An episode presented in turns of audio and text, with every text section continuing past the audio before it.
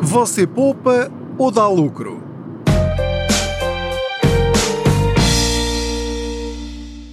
No fundo, todos procuramos o mesmo no smartphone: melhor câmara, mais memória, maior ecrã, mais cores e que seja inovador e resistente. Será pedir muito que ele seja dobrável? Acho que não. O futuro chegou e com ele a nova geração de smartphones dobráveis Samsung Galaxy Z Flip 3 e Z Fold 3. Saiba mais em samsung.com. Olá, eu sou o Pedro Anderson, jornalista especializado em finanças pessoais e aproveito as minhas viagens de carro para falar consigo sobre dinheiro. Faço conta que você vai sentado ou sentada aqui ao meu lado durante estas minhas viagens e vamos aqui os dois a conversar sobre como ter mais dinheiro ao fim de cada mês. Perguntava-lhe eu se você poupa ou se dá lucro. Pela minha experiência ao longo destes mais de 10 anos que ando aqui a falar sobre dinheiro, a quem me quer ouvir, felizmente são muitas pessoas e cada vez mais, e obrigado por isso, por me darem essa atenção, fico muito sensibilizado. Por isso, quando se fala em poupança, eu fico sempre com esta ideia que acho que também será a sua, depois poderá comentar na, nas plataformas onde estiver a ouvir este podcast se concorda ou não, mas quando falamos em poupança, é um assunto muito pouco sexy, quer dizer, eh, poupar eh, dá uma ideia de coisa para velhinhos. A minha avó é que era poupada. O meu avô também era poupadinho, os meus pais eram pessoas poupadas e, portanto, remetemos sempre para o passado. Poupança é uma coisa chata, é uma coisa aborrecida, é uma coisa de pobrezinhos e eu gosto é de gozar a vida, quero gastar naquilo que me apetece e, portanto, isso de poupar é uma coisa que se calhar eu até faço porque tem de ser, tenho de preparar o futuro ou proteger-me dos imprevistos e por isso sou obrigado a poupar. Eu queria transmitir-lhe uma ideia completamente diferente em que o resultado é exatamente o mesmo, que é em vez de nós pensarmos em poupança, e em termos estatísticos até existe essa taxa, que é a taxa de poupança, que é a percentagem de dinheiro que nos sobra ao fim do mês ou ao fim do ano. Isso existe, a taxa de poupança. Mas as empresas, pense nisto, as empresas, quando apresentam os seus balanços financeiros, não falam em taxa de poupança. Elas falam em lucro. Quanto é que nós lucramos este mês? Quanto é que nós lucramos este trimestre? Quanto é que nós lucramos este ano? E aliás, são esses valores, essa taxa de lucro, não é? Que depois permite até gerar dividendos para os acionistas, prémios de desempenho para os funcionários, que permite aumentar os funcionários ou premiar os trabalhadores de alguma maneira, e essas recompensas surgem porquê? Não devido a uma taxa de poupança, mas sim a uma taxa de lucro. Por isso, a minha pergunta para si é: qual é a sua taxa de lucro? Quanto é que você lucra por mês? Quanto é que você lucra por trimestre? E quanto é que você ou a sua família lucram por ano? No ano passado, quanto é que vocês lucraram? Quanto é que você lucrou? Qual é a sua taxa de lucro? Eu tenho quase a certeza de que está a ouvir-me e a sua expressão facial será de certeza completamente diferente daquela se eu lhe estivesse a fazer estas perguntas em relação à sua taxa de poupança. Qual foi a sua taxa de poupança? No mês passado, no trimestre passado, no ano passado? Qual, é, qual espera que será a sua taxa de poupança este ano? Repare, é completamente diferente, é ou não é? Eu quero, eu gostava muito que na sua cabeça houvesse aí um, como é que eu hei de dizer, um interruptorzinho, um chip qualquer que, que mudasse, que desse para mudar, para nós passarmos a encarar cada semana, cada mês, cada ano num objetivo, porque as empresas têm objetivos financeiros. Este mês nós temos de ter uma taxa de lucro de 20%. Este mês nós temos de crescer, eles até utilizam esta expressão, as empresas, nós temos de crescer 15% ou 8% ou crescer dois dígitos, não é? Ou seja, um crescimento superior, igual ou superior a 10%. É assim que nós temos de pensar em relação às nossas finanças pessoais. Eu tenho de dar lucro de dois dígitos na minha conta bancária. Ou seja, no mínimo, mínimo dos mínimos, eu tenho de ter um lucro de 10% ao fim de cada mês. Senão, não vale a pena andar a fazer aqui todos estes esforços, a trabalhar para quê? Para ter um lucro miserável? No final, como eu lhe disse, o resultado é o mesmo. A taxa de poupança é o valor que lhe sobra ao fim de cada mês ou ao fim do ano, depois de subtrair os gastos aos seus rendimentos. É só isto. Mas se você pensar, é lá, este mês eu tive um lucro de 15%. Porquê? O que é que eu fiz de bom para ter um lucro de 15% ou de 20%? Porquê é que não estabelece uma meta que é este ano eu tenho de dar um lucro de 20% e para o ano tenho de crescer esse lucro 5%, por exemplo. Mas se nós falarmos de percentagem, eh, isto às vezes não tem um valor muito real. Eu falar em 10%. Portanto, é importante que você saiba quanto ganha, quanto dinheiro entra em sua casa. No caso de ser eh, um casal, entram dois ordenados em casa. Então, vamos somar os dois ordenados, ou vamos saber quanto é que eu ganho com o meu ordenado e quanto dinheiro me sobra ao fim do mês. E depois fazer uma regra de três simples, eh, ou na, na própria máquina de calcular no seu telemóvel, deixa cá ver, comparando com os meus rendimentos ou com os rendimentos cá de casa, o valor que me sobrou no fim do mês, ainda antes, o saldo da minha conta, antes de receber o próximo ordenado, deixa cá ver quanto é que eu lucrei no mês passado. Por favor, não me vai dizer teve prejuízo porque se teve prejuízo no mês passado, este podcast é para si, de certeza. Mas vai ter de voltar ao princípiozinho de tudo, porque então tem de reduzir os seus gastos e ou e barra ou aumentar os seus rendimentos. Não pode é continuar como está. Uma empresa que dá prejuízo vai à falência e fecha as portas. No nosso caso, quando falamos de finanças pessoais, ir à falência é estar endividado e não conseguir dormir à noite porque eh, está preocupado porque não sabe como é que vai pagar as contas amanhã ou no próximo mês. E depois começa a ficar com medo de perder a casa, entra em ansiedade porque se tiver uma doença não vai ter dinheiro para pagar uma determinada operação ou uma determinada medicação ou tratamento. Enfim, e não é nada disso do que nós queremos. Portanto, é importantíssimo que você mude a sua perspectiva sobre como encara o dinheiro. Eu sei que este podcast se chama Pedro Anderson Contas Poupança, sei que você me conhece do programa Contas Poupança, que passa na SIC, eh, sei que segue o blog www.contaspoupança.pt e a palavra poupança eh, está em tudo o que eu escrevo, em tudo o que eu digo e, é, e na, na perspectiva de conseguirmos poupar. Pelo menos foi assim que nasceu o conceito. Neste momento, na minha própria vida pessoal, eu já não falo em poupança para mim próprio. Eu já não poupo. Eh, essa foi uma fase absolutamente essencial na minha vida e que temos de passar por ela, se você quiser fazer este percurso, mas neste momento a palavra poupança para mim já não faz sentido. Eu já poupei o que tinha a poupar. Eu já reduzi todos os custos fixos e variáveis que tenho na minha vida ao mínimo indispensável. Eu, neste momento em que falo consigo, eu já atingi o osso dos meus gastos. E atenção, isto não é ser poupadinho, coitadinho, que não gasto nada em lado nenhum. Pelo contrário, pelo facto de eu ter feito tudo isso nestes 10 anos, não é uma coisa que se faz de um dia para o outro, nem de um mês para o outro. Isto é um processo.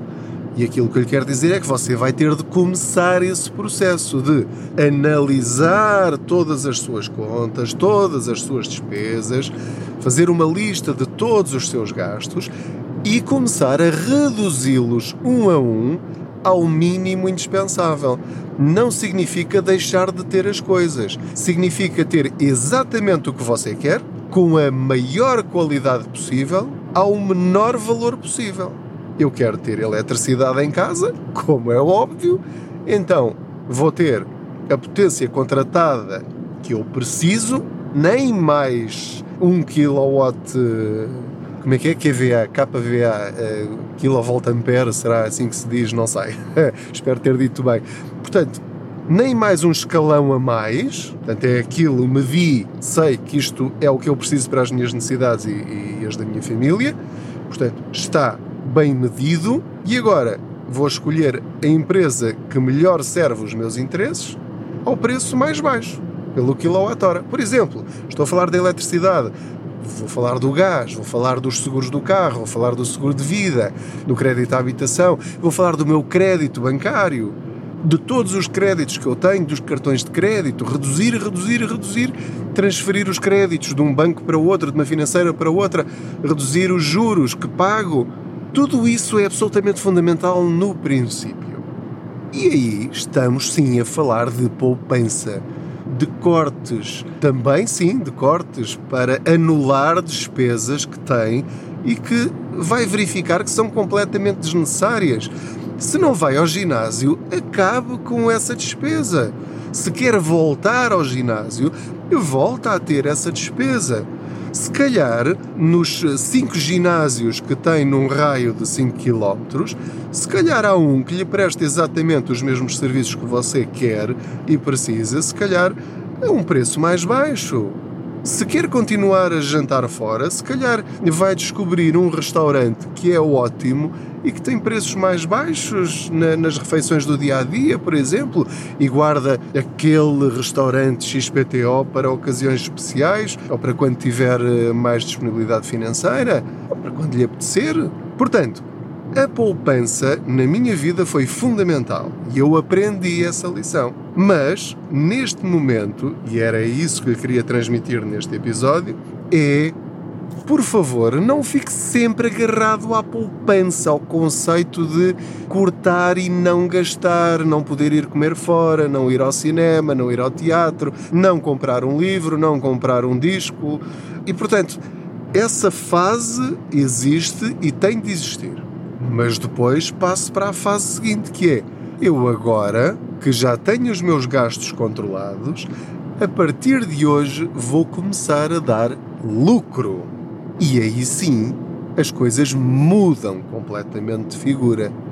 Porque este jogo psicológico connosco próprios e com, com a nossa família de este mês conseguir finalmente dar lucro ou aumentei a minha taxa de lucro, isso é muito, mas muito mais motivador do que apenas dizer aumentei a minha taxa de poupança. Porque quando nós lucramos, esse dinheiro sabe-nos melhor e permite-nos querer mais. Porquê? Porque o objetivo muda. Porque depois, quando nós conseguimos ver o nosso património crescer, aquela conta que pode ser o fundo de emergência numa primeira fase, que é aquela rede que nós temos todos de ter, eu diria que para a realidade portuguesa estamos a falar de 5 mil euros.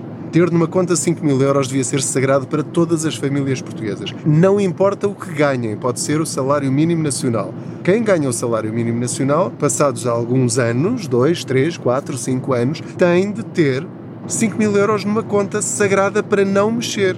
O problema na nossa cabeça é que, como não temos muita literacia financeira, assim que temos 3 mil euros na conta, começamos logo a pensar como é que eu vou gastar este dinheiro. O que é que eu preciso? O que é que eu gostava de ter? Tenho dinheiro, então posso gastar.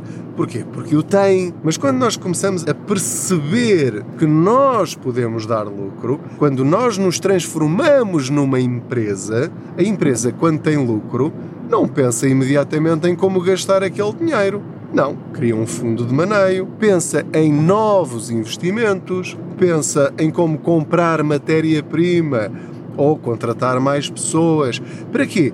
Para dar ainda mais lucro, para estabilizar a empresa, para garantir que aqueles lucros continuam.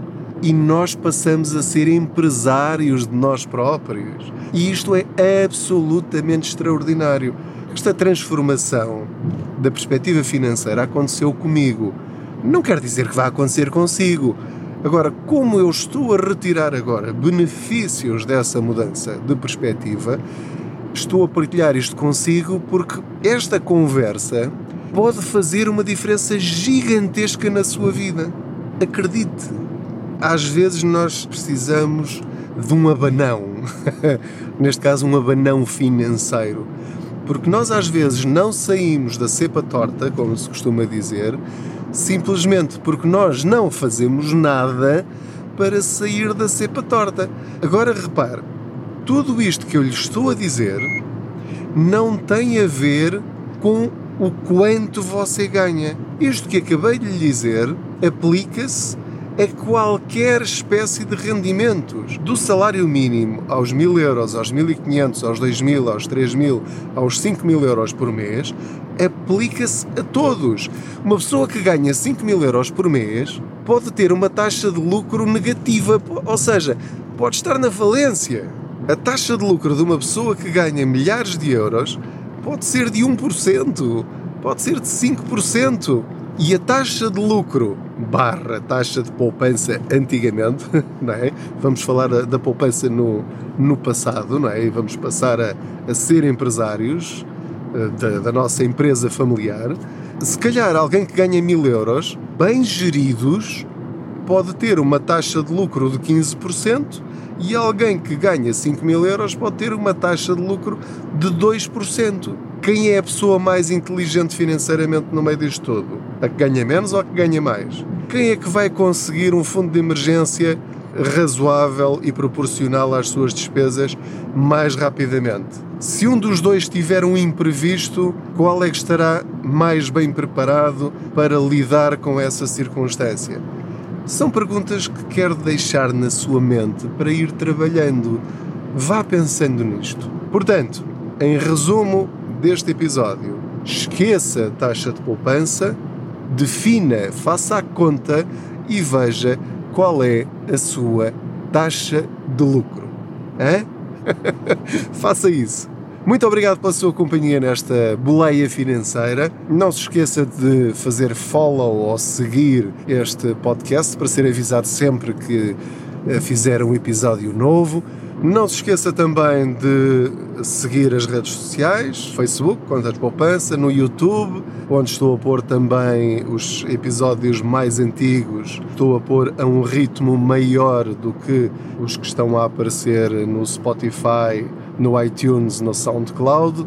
Uh, porquê? Porque estou a recuperar os antigos para depois passar a publicá-los todos ao mesmo tempo, mas confesso que não tenho tido muito tempo para fazer isso. Vou fazendo aos poucos, portanto é um objetivo a longo prazo. Uh, em todo o caso, vou avisando sempre que há um episódio novo também no blog e no Facebook, portanto vocês vão, vão seguindo.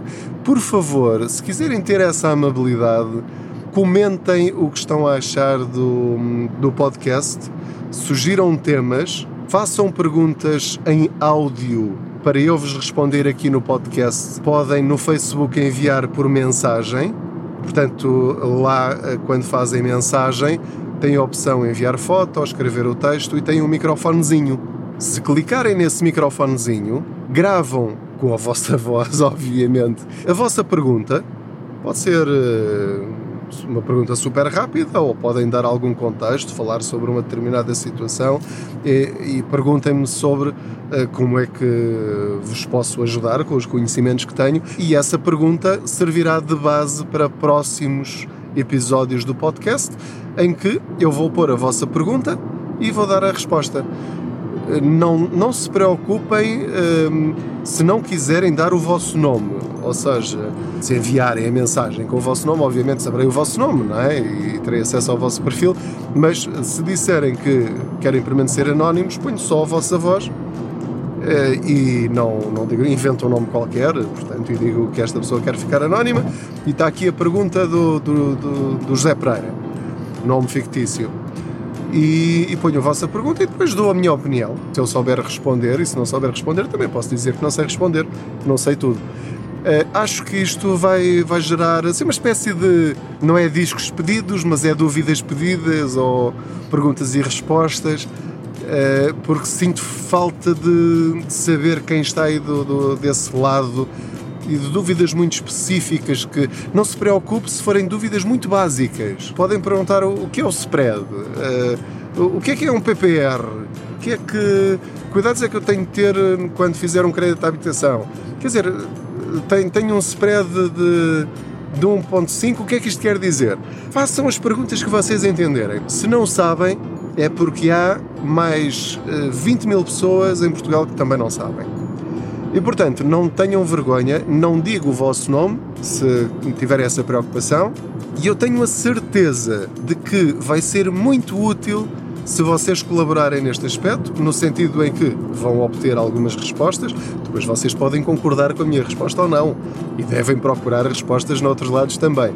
Mas uh, gostava de, de, iniciar esta forma de comunicação mais direta convosco, acho que seria muito interessante. É o desafio que eu vos deixo hoje no final deste episódio. Muito obrigado pela vossa companhia, boas poupanças, neste caso, boas taxas de lucro. Tchau. No fundo, todos procuramos o mesmo no smartphone: melhor câmera, mais memória, maior ecrã, mais cores e que seja inovador e resistente. Será pedir muito que ele seja dobrável? Acho que não. O futuro chegou e com ele a nova geração de smartphones dobráveis Samsung Galaxy Z Flip 3 e Z Fold 3. Saiba mais em samsung.com.